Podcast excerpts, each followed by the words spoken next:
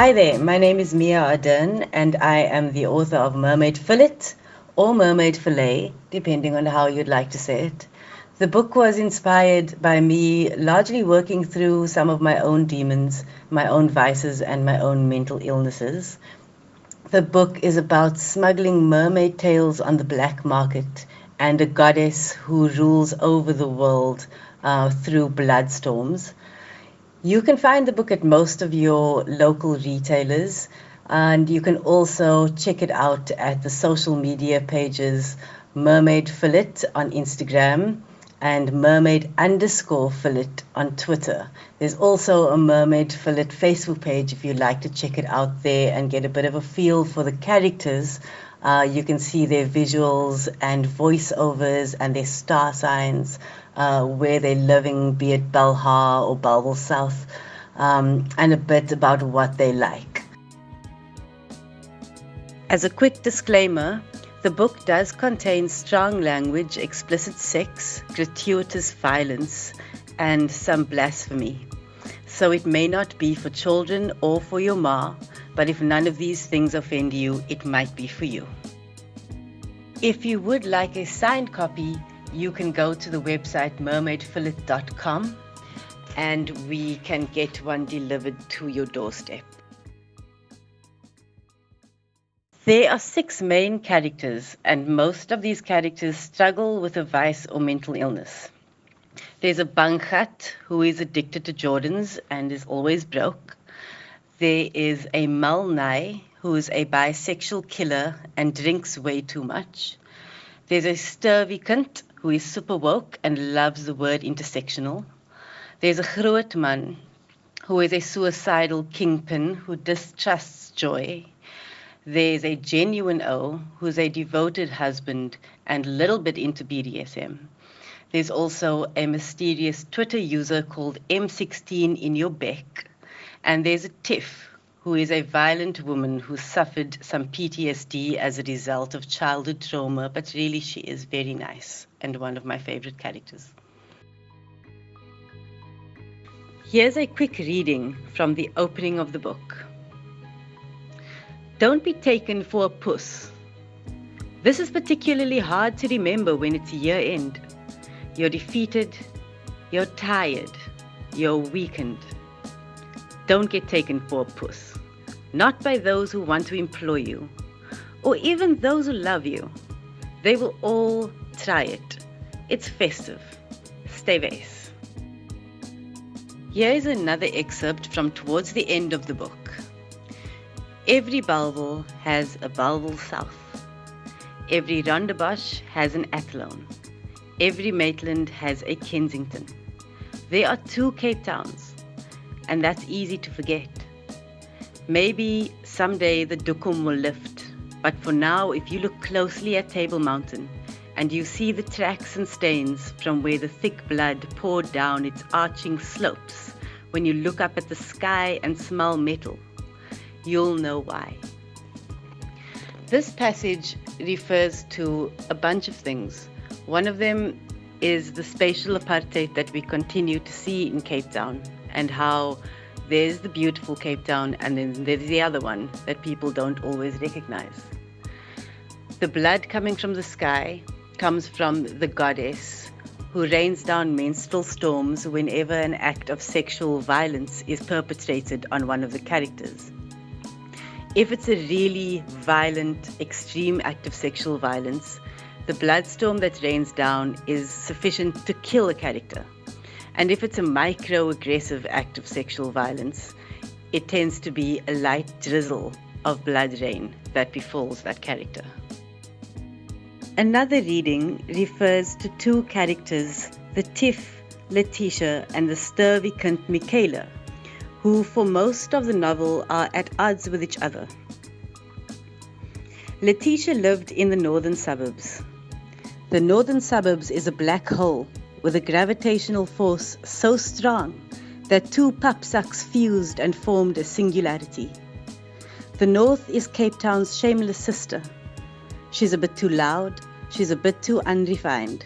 She needs a bit of help, but in time, she won't adjust. She will still wear bootleg jeans. Letitia could not see Table Mountain from where she lived. Michaela got out of the northern suburbs and moved between Woodstock and the CBD, where the mountain loomed large and kids in filas and moon bags walked with their shades on and their earplugs in on their way to pick up some pesto in the gentry. Letitia didn't have a gold tooth entirely, just a gold line on the tip of the tooth. On the left, just a lynchy, subtle. Michaela liked Solange. Letitia could pick up a hundred rand note with her ass cheeks. She considered harassment as a part of her job. The only question she had regarding objectification was how to exploit it. Michaela considered catcalling to be society's declaration of a war on her body. As a waitress, Letitia smeared her period blood onto a customer's carpaccio salad. Letitia was a Gemini, sometimes a gem, mostly a nai. She opened her 16 rand box of JFKs with her Binnapus pink nails. Her hair was bottle blonde. Her teta were expensive. Michaela always spelt women with an X. Michaela was writing her anthropology master's on how animals assist spirituality and coping with mental illness. AK is a genuine O. And on his wedding day, these were the vows that he read to his wife to be. We have our dynamic, and I know I can be domineering, but I am not afraid to kneel at your feet. If you fall, we fall. If you're good, I'm good. If you're happy, I'm happy. If you're sad, someone's gonna die. If I had nine seconds left to live, I'd call you. You are my world. This is mine. I will cede everything I recognize to protect this. Nayas must take your name out their mouth. Don't fuck with my family. I will put humans to sleep like dogs to protect this. I will peel membrane off the earth's surface for you. There is only you. My name is Stefan Vermeulen, and I'm the editor at Kwela Books. I recently sat down with Mia Arderne to discuss her fabulous debut novel, Mermaid Fillet. This book is available at your favorite bookstore and wherever you shop online. I hope you enjoy the conversation. So, thank you for, for joining um, the craft conversation. Um, are you as nervous as, as are you as nervous as I am? Probably, yes. I'm pretty nervous. I'm always nervous, but I am happy that I'm speaking to you because you're the best. I'm comfortable with you. So. Thank you. How are you doing, yeah. Um, I'm I'm good. I mean, I think I know everyone's talking about you know uh, this year and how difficult it's been. Um, but I mean, for me, mermaids has just become like a symbol of like hope and like cool things. Um, so okay, so we'll jump uh, right into the questions. Um, but before we start talking about you know the the, the craft and the editing process and all those things, uh, I kind of just wanted to hear from you. What's the journey as a debut author been like? I mean, did you have any set expectations? You know, after you signed the contract, um, and then did it meet your expectations? I mean, just you know, what what has it been like? Um, so I'm not sure I really had wild expectations. I think once I signed the contract, my focus was on making the deadline. so that was yeah, that was like, yo, I need to I need to make this deadline, need to finish this book. And that obviously like took a, a lot of work. So by the time it was done, I was just like, okay, I can breathe now. Um, you know, let's see what happens, happens. Like I wasn't gonna get my hopes up too much because I'm just like I just am that person. I don't like I don't hope too big because I just, you know, try and protect myself. So I didn't yeah. think too much about how it was going to be received. But I mean, the little I did think about, it's totally exceeded that. Like it's been received really well. People have been really kind about it. Um, and so yeah, whatever expectations I did have, it's just been better than that. So I'm really grateful for the way it's it's gone down. I mean, that's really awesome to hear. Um, I mean, same with you on that. Um, I mean, I think it's just been amazing. I mean, the publicity and you know, public perception and the Instagram page. Like, I think it's all been really, really amazing. Um, so, okay, let's get into those crafty kind of questions. Um, so I just wanted to know. Um, I mean, I DM'd you on Twitter, right? I don't even remember what year that was. Um, everything seems like a blur.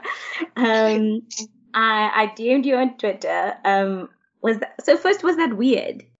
Just no. receiving a random DM from someone. I don't think so. Like back then, I was on Twitter a lot. I was still under the the handle the Divine Dala. I was on Twitter all the time. Um, and that handle no longer exists. But I remember when, like, when you contacted me on Twitter, I was like, "Oh shit, this is so sweet. It's so validating." I hate the word validating, but like, it was validating, and it was yeah. like, it was just nice, you know, to be kind of seen, particularly when I was in a mental space that just, you know, I didn't feel very confident at all. So it was actually, you know, on the contrary, it was really, it was really lovely. Um, and DMs on Twitter aren't weird. Like Twitter's there for the uh, I'm glad because I thought this is like this is really weird because I'd seen you um, at Open Book the year before, and I was just kind of trying to find the courage to just like DM you um, and hope that you you don't think I'm weird. Um, but yeah, so after the DM, I mean, we then, you know, were more professional uh, and chatted over email. Um, and we met for coffee because uh, you, you kind of had ideas that you wanted to, to discuss, um, you know, before you started working. So I, I, just wanted to know how was the idea for Mermaid Fillet born? Mm, um, hmm. well, it was formed kind of in the process. I, I didn't realize like it was going to be called what it was going to be called, or that the story would kind of pan out the way it did. I did know that I had like bits and pieces of writing and ideas that I wanted integrated, um, and so I drew on some older work and some newer work, and then, like I just kind of the characters came through as they came through. Um, Mermaid like the mermaid theme only came through afterwards. Like I remember you still like I still suggested like four the four or five different titles before we narrowed it down to to mermaid so you know that definitely only came later. Um, I can't remember what the other titles were, but I think they were kind Uh, I mean, I'm thinking about it now. I can't remember either. Like it, it everything feels like such a blur. Like it, it was like it, the process took really slow almost to you know get to the point of publication and then everything kind of just happened all at once. So okay so just based on what you're saying so you had kind of ideas but you didn't have you know a draft already um, because you're saying you know you took bits and pieces from from older work and then newer ideas that you had. But so how long did it take you to to write that first draft you know to officially submit to Kwela Books see, I can't give you an exact answer. I think, like, I think maybe two, three years, maybe more, maybe less. Um, I haven't been, I don't know. I have a shocking memory, Stephen. I think I think so. I, from like the from when you when you contacted me to starting the draft um, yeah. to when I submitted it, it feels like it could have been over over two three years. I don't. I'm not sure though because um, I also I wrote in stukkies, man. Like I, I had like you know periods where I would be really focused, and then other periods where I would yeah. just like not think about it too much. So it kind of you know I didn't write consistently over that over over those um, years as well. You know there were periods of high focus and periods of you know trying to cope with the nine to five. So it's hard to pin yeah. down like how long it took really. You actually make this sound like super intense. Like I was thinking it was like a year or something, and I'm just like, wow, two, three years or sounds crazy. Maybe it was a year. I don't know. It could have been a year. I'm gonna go back and check that um, but I mean, for you personally, would you know? So would you say that you know the crafting of the story, so the characters and the plot? Um, do you think that that's the most difficult part of the process? Yes, I would say for for me the chronology of it even more so. Like the characters, um, they they quite it's organic for me developing the characters like wasn't wasn't too bad. Um, yeah. And the plot, I kind of knew towards towards the end where and how I wanted it to pan out, but like you know, formulating dates and timelines around that was a fucking mission. Yeah. Like uh, that that particular part was a bit difficult. So I took out like calendars and like drew out timelines on like a big ass page, because um, that was hard to to wrap my head around, as you know. Yeah. You know, yeah.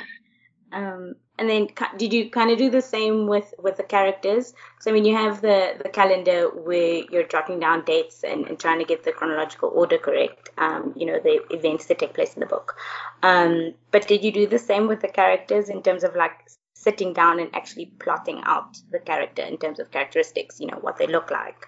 Um, i mean your characters um, this particular focus on you know their vices. Um, so did you kind of follow the same order there with with characterization as well? Yeah, so I have like I have a hard copy big like A1 book and each character had two big pages on that. And then there'd be notes about their vices and about um, their backgrounds and also notes on like how each character relates to each other character. You know, I'd be like, okay, Letitia feels this way about Isaac, about AK, about Michaela, etc., etc. So each character page would have notes on how they relate to everyone else in the book, um, and then where they come from, where they're located, what they what their journey's been, uh, and I'll keep adding to those pages, you know, as as I went on with the with the writing of it. So it just became each character page became more and more robust, and I'd have to refer back to it to remember. Okay, so Isaac was this old when he did this, um, so that so that kind of kept me tethered to you know to the characters, trying to be true to them. Um, but it was a constant process of referring back to these character pages and to the and to the calendar. It was just flipping back and forth between between pages, sticking pages up on my wall. Like it was a bit messy um, to keep it organized, you know. Yeah, and I mean, I, I think also with this particular story because the the storyline is so intricately woven, right? And there's like what was so amazing for me in the like when I read the first draft. Um, and I, I, read it. I read it the same day that you sent it to me. I remember I printed it out, and then I went to have coffee, and I went to read it because like I had been waiting for this manuscript, and so it was like early in the morning because um, I, I, get to the, the office quite early. Um, I printed it out, and I went to sit at the coffee shop, and I just read it because um, I couldn't wait anymore. And and what was what stood out for me was just how well you had already crafted the storyline and the characters, and was, you know, this thread that kind of connected all the characters together. And then when you're done reading, you're like, what? Um, I mean, you did that quite well. The calendar and the big A1 notebook definitely helped you. Um, so that was really cool. Um, and then, so when you started drafting the story, right? So, I mean, after you know we had the coffee and discussed the ideas and and you took time to to think about the plot and the characters what is the starting point you know? So did you start do you first start with the characters or the plot? So you know in terms of do you pick the characters and then make them fit into this worked out plot? Or do you let the characters kind of take the lead? Um, because i mean your characters are so layered and so realistic and authentic you know? So did you kind of let the characters take the lead and then see what they do and where the story ends up I did, yeah. My characters definitely took the lead, and I realized how they fitted into each other's lives kind of by exploring them. So, you know, just letting them unfold as characters, it became clear how they were, you know, related to each other or not related to each other, or how they played out, you know, in the in the others' yeah. lives. And then you know, towards the end, it it was just clear how it was going to work out. I definitely had the characters' journeys front of mind rather than the plot. Um, so the fact that the ending does tie things together, I feel lucky for because it was like I hadn't planned it to work out like at all. so you know they tied together because I was like, well, this is obviously how they know each other. This is you know it just yeah it came through quite seamlessly because I tend to focus on the characters more than the plot. I mean, that's really great. And I think that's what makes the reading experience of Mermaid Fillet, you know, so amazing is that it's, it's a character driven plot. Um, and you just get so invested in these characters. I mean, they start to feel like real people. And so, you know, because reading is a subjective experience. Um, I mean, even as your editor, when I was reading the stories, I, I, when I was reading the story, I was obviously drawing my own conclusions about certain characters. But for you, who's your your favorite, and then your least favorite character, and why? So my favorite character is Isaac. Um, Isaac is really fun to me, and Isaac was really fun to write, and I relate to Isaac on numerous levels. He's a bit of a nai. I tend to be a bit of a nai. Um, he, he, takes people in his life for granted. You know, I still do, but at the time I was writing, I, you know, I really, I really did tend to take people who love me for granted. Um, and he's just toxic, bisexual, you know, which I tend to be myself. So there was a lot. He's also always drinking and allowing that to get the better of his life, which is, again, something I relate to. I'm going to stop there, okay? And so it's also, yeah, so it's just easy to write. You know, when the character is like a seamless character to write, it's just, it takes the, the burden of writing off because it just feels channeled. And that was, was Isaac in a lot of ways. Um, my least favorite is Michaela. I feel like Michaela is more relatable than I realized people really like people were feeling read by Michaela Mia, honestly. no, I know. I I'm sorry, like, you know, I didn't mean to drag Michaela the way I did. Um but also, yeah, I just I find Michaela annoying. My gran agrees with me as well. My gran is like, this Michaela, I don't I don't like that one. And I was like, I know, no, I don't like that. So I find her just just annoying, man, you know but at the same time she has like an emotional honesty. There's like you know there's emotional maturity there and i think people relate to the, the kind of i don't know honesty that she, she brings. And i find more and more i'm going back to michaela and i'm like you know what? Like there's something there and i do relate to her in more regards than i would like to admit to myself. But when i wrote her i you know, i wasn't a fan so yeah yeah How do you feel about PK? well, I mean, yeah. So when I when I read it the first time, I was like rolling my eyes at Michaela, but also feeling just personally attacked because I feel that I mean, Michaela's almost the parts of of yourself that you you don't want to admit to yourself I mean, uh, you know, obviously as, as individuals, we're also, you know, we're layered. We're not just one thing. But Michaela really kind of represented that those parts that, you know, where you think, oh, does someone think that I'm that superficial? Or, I mean, the things that she, she just really spoke to, you know, the, the culture that we currently live in with social media and, and just with, uh, uh, entirely politically correct and also just with with woke culture so for me, she was actually a very interesting character, even though I, I mean, I definitely have mixed feelings about her. So that kind of actually goes into my next question because I was, I was uh, thinking of questions and I was like, ooh, maybe this is a bit spicy, but uh, here we are, Mia. Yeah, we are. Okay. so, I mean, fictional works, you know, oftentimes are, are rendering social commentary. And so when we were, were working with Michaela, I mean, I, I felt that she represented a certain part of, of pop culture and, you know, like I was saying, um, you know, social media, work culture, all of those things. Um, and then, you know, was she your way of taking a jab at certain people or at certain culture? Yes, yes, truly yes. I I was taking a jab at certain people and certain culture. That's what I was doing. Um, you know, were you worried that people would come for you? Yes, I was terrified. I was terrified, sure. and you talked me down a bunch of times. You know, I appreciate that. Like, I was very scared that you know people would take it a certain kind of way that I presented her. You know, in this light, in this like you know slightly more tedious light, um, even though she she's kind of representative of um, social media woke culture and, and like you know she's written in a critical way um, yeah. and i you, i wanted to take a lot of i thought about taking a lot of things out um, And so, you know, I was, I was scared. I'm always scared of people coming for me. Um, in, or like not even people coming for me, but just like not having thought something through properly. Like, you know, everyone has a blind spot yeah. or five. So, yeah. You know, this idea of like, I haven't thought this through properly. This could be highly offensive. Like, do I need to relook at it? And I did. I looked at it over and over and like tried to think it through more objectively, which is difficult.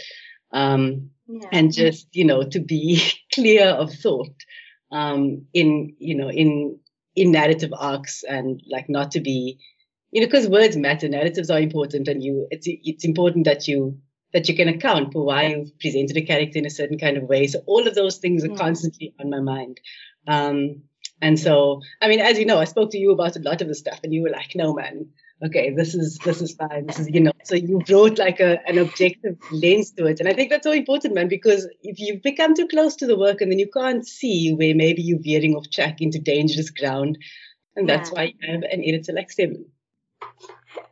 Uh, Miesta, please. so, um, no, and I mean, I, I, know that we we chatted about this this um, like you said, quite extensively, and I mean, even though Michaela, you know, is kind of a jab at, at, at, at certain people and, and, and kind of work culture um, and, and this culture that's enforced by social media and constantly being available and doing things for the likes and all of that. Um, she wasn't, I guess, uh, for me, she wasn't stereotypical. Um, I mean, there were still layers to her and she was still even in this this little curated world that she created for herself. I mean she was still authentic in that world. So no i mean i, I think the fear probably comes from again this call out culture that's so rife but yeah i mean i don't think that that she was uh, an archetype or a stereotype um, and that you only presented her in this one dimensional way because I mean, even with antagonists, right? They have to be layered as well because no one person is just bad. You know, there's a story behind everything, which I think you did with Michaela, and, and that's why I was, you know, pushing for you to kind of leave her as is. Whoever had a problem with that kind of just had to pull themselves towards themselves and do some introspection as to why you felt read by her. But but so on that on that note as well, I mean, do you think that Michaela has redeeming qualities? Because I think everyone kind of now looks at her as as shame as you know the antagonist. I mean, she reaches out to someone else's boyfriend, needing um, him to kind of you know support her and and comfort her, even though she has access to all all those things like therapy. But do you think that that she has redeeming qualities? Yes, I do think she has redeeming qualities. Um, I've been thinking more and more about it because, you know, I, I feel like my dislike for Michaela might be too personal.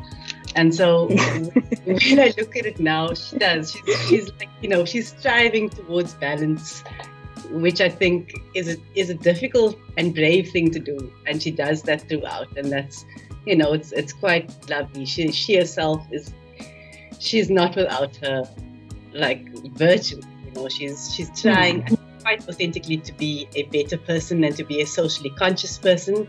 Um, and so, you know, I think that is a redeemable quality to to have and to be consistent about. Um, and she's also she's got like Marxist underpinnings, which I which I really like. And she's yeah, she's kind of poetic in the way that she thinks, which can be annoying, but also sometimes she gets it right.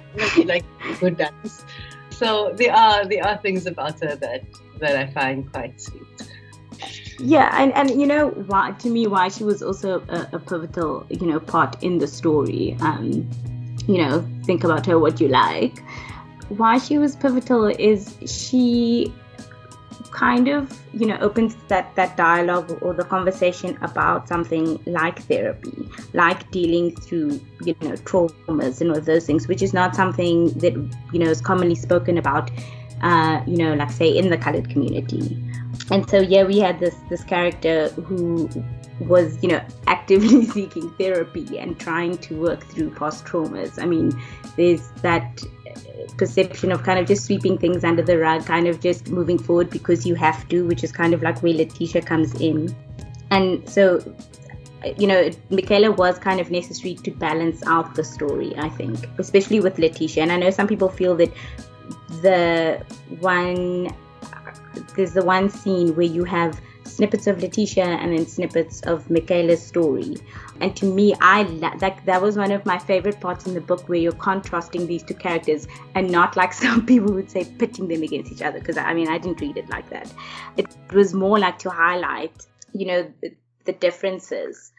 So anyway, so to me, she was she was an important character. Shame.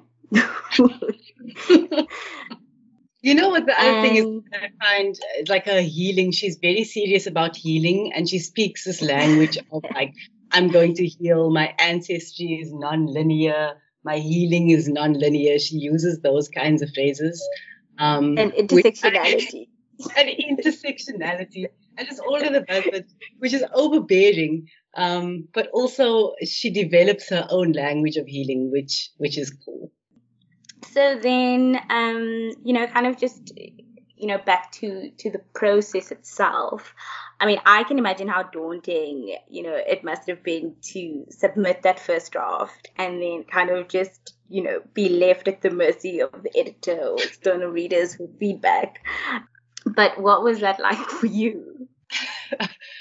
It was yo yeah. It was tough. I mean but also but also not because this idea of it being out of my hands for for a while was also a bit liberating. I was like, okay, look, I've done mm. I've done the thing now. Um, I am going to carry on with my day and not think about Mermaid Fillet, which is going to be glorious, you know. So it's also it was. I'm also I'm very unsure of my work. Like whether it's the, the book or even writing an article, I'm always very unsure of what I've written. So the idea of having a different pair of eyes on it is also comforting to me. It's like, okay, well, okay. you know, yeah, you're professionals who can pick up like real shit or problems or like improve it in ways that I couldn't imagine. So there's also something really reassuring about just passing it on.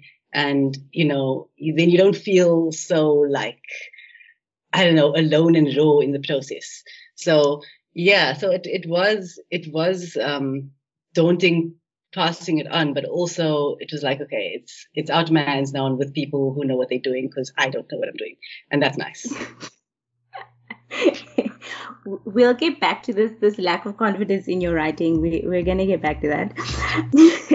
I mean, I, I think that's a that's a great way to look at it. I mean, some writers, you know, might want to be very involved in the process, um, very assured of their writing, kind of very precious about their darlings but I, I mean, I that's like when I when I spoke to you and I said, you know, this process is, you know, it's going to be like a, a team effort, kind of.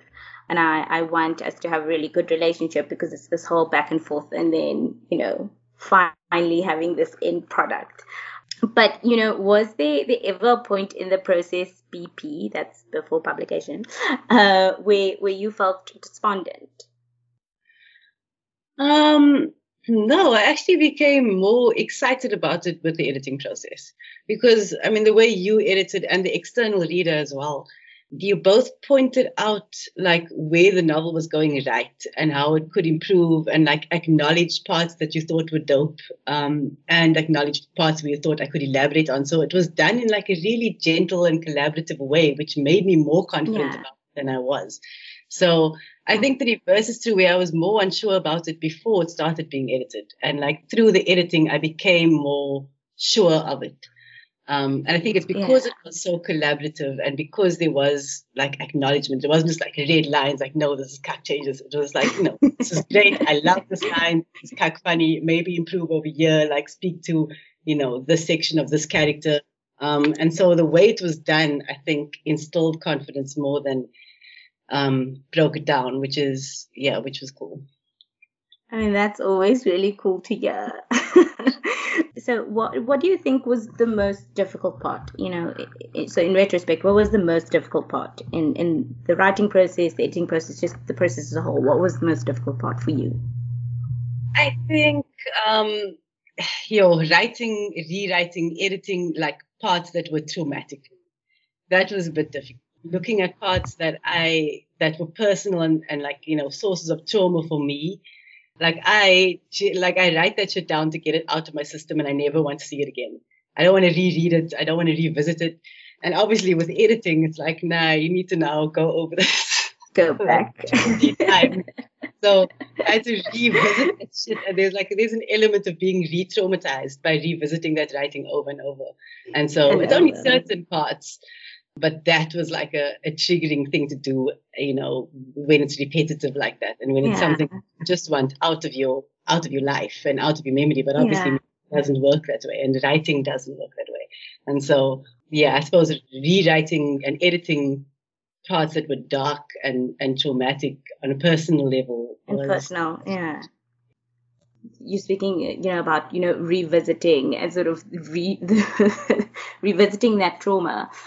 But do you think then that in a way became cathartic? I think so. I think you know you can't. I mean, even with the, process now, with everything just being out in the world like that, I've had to revisit this shit so many times now that like you know, it's a part of me that I have processed in a way that I hadn't processed it while it was just in my notebook. Like you must become comfortable with it at some level if you do it enough, if you speak about it enough. So it's just like, oh, okay, this is just now part of the thing. So it's just something you sort of just become more comfortable with. I mean, I don't think that it obviously makes it less traumatic, um, but so it's something that just kind of becomes part of, of you and, and the book and the process of talking about it.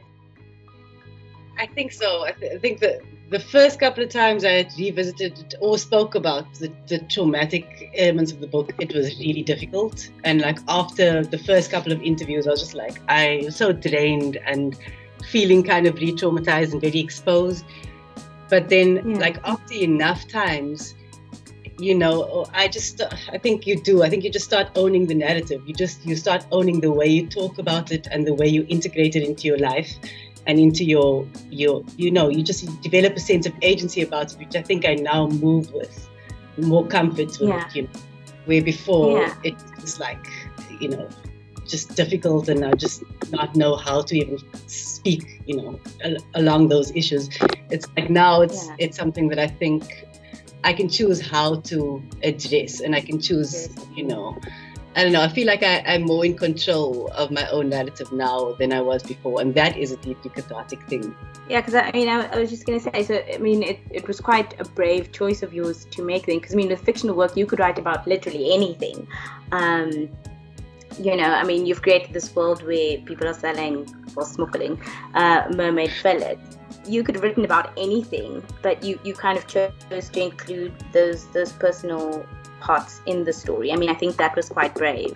And and so, I mean, do you think that it was part of you that was wanting to to own the story and own the narrative and kind of take control of, of that room instead of, you know, having it control you? Yeah. Or was it unintentional? It, I mean, it was also it was also unconscious. Like the shit just comes out when I write, and because it's a work of fiction, you know, it's it's not autobiographical. It's not a memoir, so people yeah. can't be like, okay, give me dates and times of these things. So it's embedded in fiction, and a lot of the shit is fiction. Um, and yeah. so it gives me kind of space to to write about things without it being too personal. Like I also I was surprised if people ask me about the more traumatic elements of it rather than like a man being pushed through a hook or like being killed in a very violent way. you know, so they want to speak about that which is which is fine.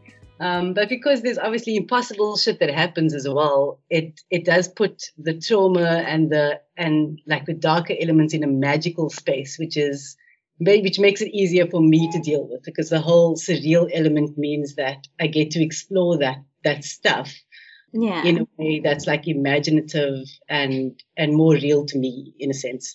So yeah, writing it in fiction is is just easier than than writing it as like nonfiction, which is just so brutal. Yeah, I mean, I hear you, and I think this way you kind of got to because I mean, with your life, there's only so much you can control.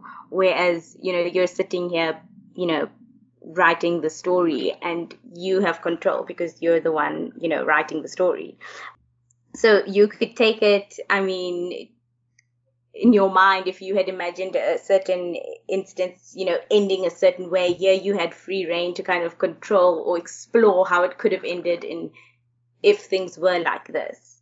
For sure.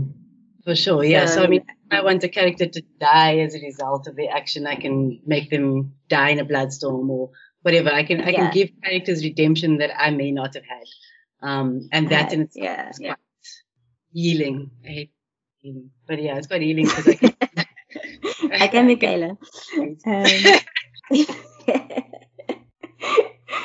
Uh, I mean, I, I, think that's, that's quite a, a great answer, and, and I, I, think a great way to also approach writing. Because I mean, even in fictional work, I think writers in general, I mean, you draw on what you know and what you've experienced. It, it might not be autobiographical and obviously not exactly how it happened, but that's the great freedom that comes with writing fictional works. So yeah, let's also talk about the language use. Uh, yeah, let's let's go to something lighter. okay. Yes. Let, us talk about the language use in in in Mermaid Fillet. I mean, you know so for me that was just one of the things that made this book so special is the way you write and then also the language that you use.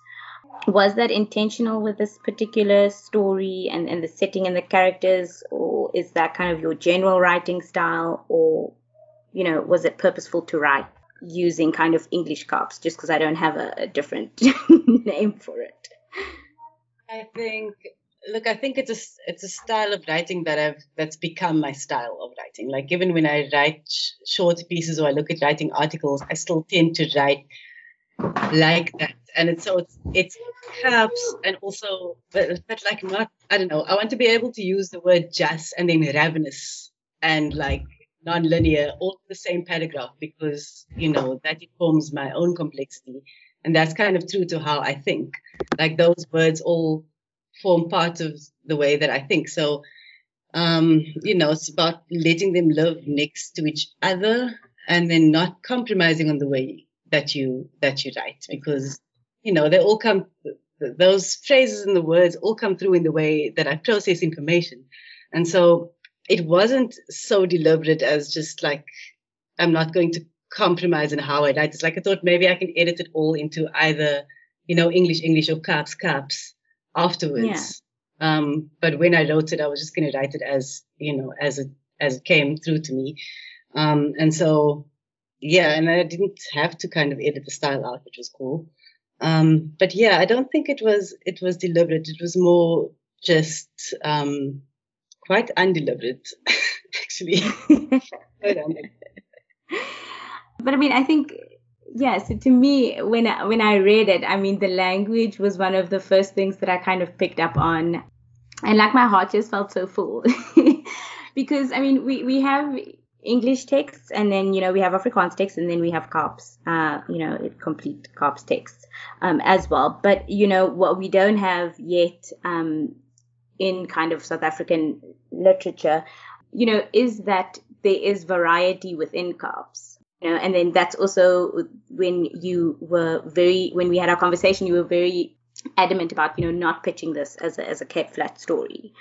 And so here we have the story that's kind of written uh, in this english Kaaps kind of form. And then also it's set in the northern suburbs which again is not something that's really widely written about. And you know we don't really have that. So i think that that really made mermaid fillet special. And so you know, because yeah, someone needs to come up with a, a like a, a term for this because I'm just gonna keep calling it English Kaaps now, um, because it, it, I mean it's that whole concept of growing up in an Afrikaans or Kaaps community, but then being raised English. So there's almost that like Mengelmoes influence in the way that we then speak. You know, then P word aside, because we know how your, your grandmother feels about uh, your use of oh, P word. Um, were you were you afraid of, of the public's reception of, of the language? No, actually, like I, that was the one thing I wasn't. I was worried about the perception of a lot of things, like you know the violence and the the sex scenes to a degree. I didn't really think about the language as being you know so offensive, which like in retrospect, like it is. It's a lot, you know. Um, but it didn't really occur to me until um, until I thought, until, until relatives of mine were like, I want to read this. And then I was like, oh shit, like actually the language is, it's like the way you swear all the time in life. And then, you yeah. know, you'll swear, suddenly you'll realize your uncle is standing there, your granny is standing there, and you'll be like, oh shit, I actually speak like that. You know what I mean? It's like, you know, I wasn't even conscious of it until I was like, okay, my relatives are going to read this and the language is actually really vile. Um, because I think, yeah, it is the way I think and it is you know, to a degree the way I speak when I'm not being looked at or listened to by respectable members of society like that. So, um, respectable members of society. I mean, so I mean, I, I just I asked the question because I mean there aren't many. I mean, this way of, of writing and, and speaking is not really documented in many literary texts. So I, I you know, I kind of just wondered if that was something that, you know, you were concerned about people saying something. Because, I mean, you're calling it vile, but essentially it's what makes it, it's what makes the characters authentic. I mean, if that is the way the character speaks, then that's the way the character speaks. And, you know, your writer's voice also just makes it more genuine for the setting and the characters. And also just for you, because it's, I mean, it is, like you're saying, how you speak. Right yeah I, I also don't always think of it as like sometimes you can you know you can curse someone um i was gonna say a word now but i mean you can use like vile language in a way that's like quite endearing and you can mean it like you know quite sweetly to someone if you both speak like that you like this thing yeah. like you can swear with someone and not at someone and so and then it can be you know it doesn't have to be rude or violent. Um, so i didn't always think of it like that but okay so we have like one or two questions still.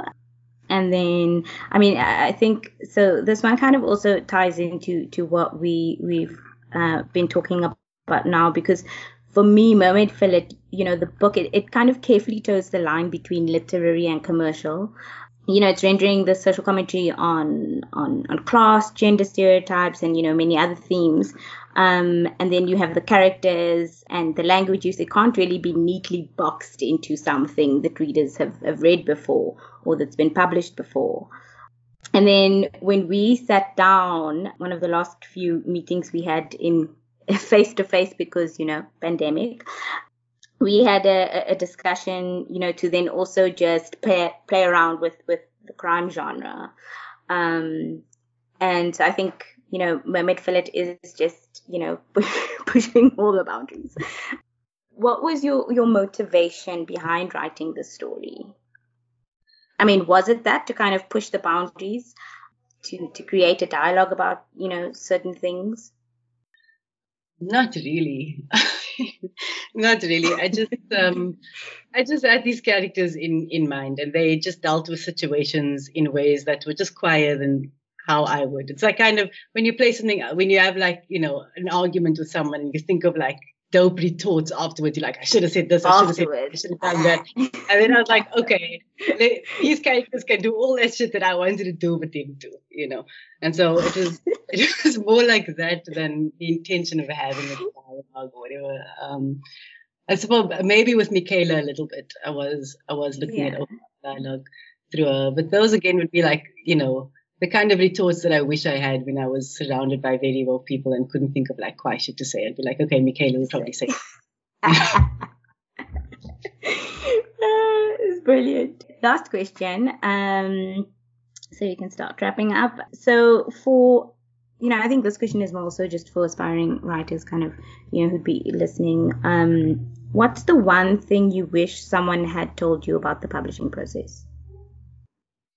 I mean, I don't I don't know that I have a particular thing. I think I should I I feel like I should have been more thick-skinned when thinking about writing and, and pitching because that was yeah. a long difficult process full of rejection you know? And so but I, I mean i can't even say that nobody told me that. Like people definitely told me that. It's like a known it's a known thing.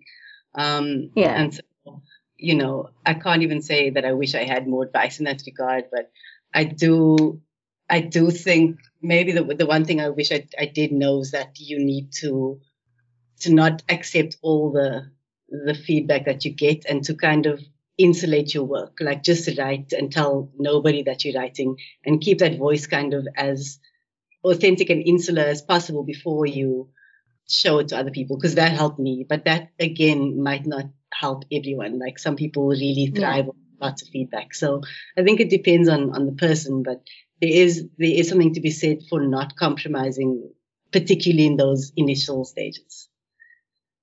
Definitely. I mean, I think that's great advice. And then, you know, voila to all the people who rejected your work. I mean,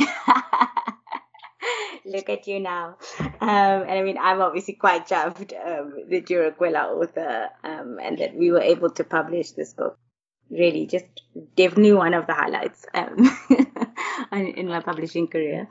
Just wait first. Thank you for thank you for like seeing my work, man, because it was really you who did that. So um, I'm eternally grateful that you you saw something in my writing, you know, because many people no, I mean your writing is is amazing, and I just I hope that as you know you I mean I definitely hope that you continue to publish books, and um I mean I think that you are just a writer who can take over the literary space. I mean I'm excited. No pressure because I, I know that you're busy working on something um but no pressure. But yeah i mean i hope that as the the process continues that you just grow as, as you know confident in in your writing and you know you can see what everyone else sees. I mean it's not just me but i mean i'm eternally grateful to you for just kind of sticking it out and you know following through on this random DM on Twitter. so yeah, I'm also eternally grateful to Twitter, I guess, even though it's just a dark space, but yes. yeah, Twitter's been good to me, man. I can't even I can't even say that it hasn't. So yeah, also very grateful for Twitter. um, and so there's is there anything I mean that you still maybe comment, a question, something you want to ask me, or um, um, you know, last commentary before we we end the conversation? Hmm, maybe I have a question for you. How is it being an oh, editor? Tell me about. I shouldn't have said that. Yes, yes. This is what happens when you stray from the script. I wrote down. I typed out all my questions so nicely in my notepad. yeah, you know, jumping um, it. So. Um, well, look. I mean, it it really is. It's really great. I mean, for me, the best thing about my job is being a part of of a writer's journey, especially a debut author. I mean, there's just this great sense of like purpose and like pleasure that comes with finding a manuscript that you know is going to do so well and this is a writer that needs to be published this is now okay this is not like self promotion or whatever but um i also just I, I i love the the the motto behind Kwela i mean publishing things that broaden the scope i mean there's so many more books out there that needs to be published so yeah, no, I mean, I, I really I enjoy my job. Um, it really is great. I mean, if I get to publish more people like you, I mean, hello, can't complain. hey, But thank you so much for your time, Mia. I hope that we'll be able to see each other one day. I don't know when. End of next year, 2022. That's when we'll see each other and like really celebrate. Yes, we will. We will, and we'll drink lots of wine. I'm. Yes, please. okay.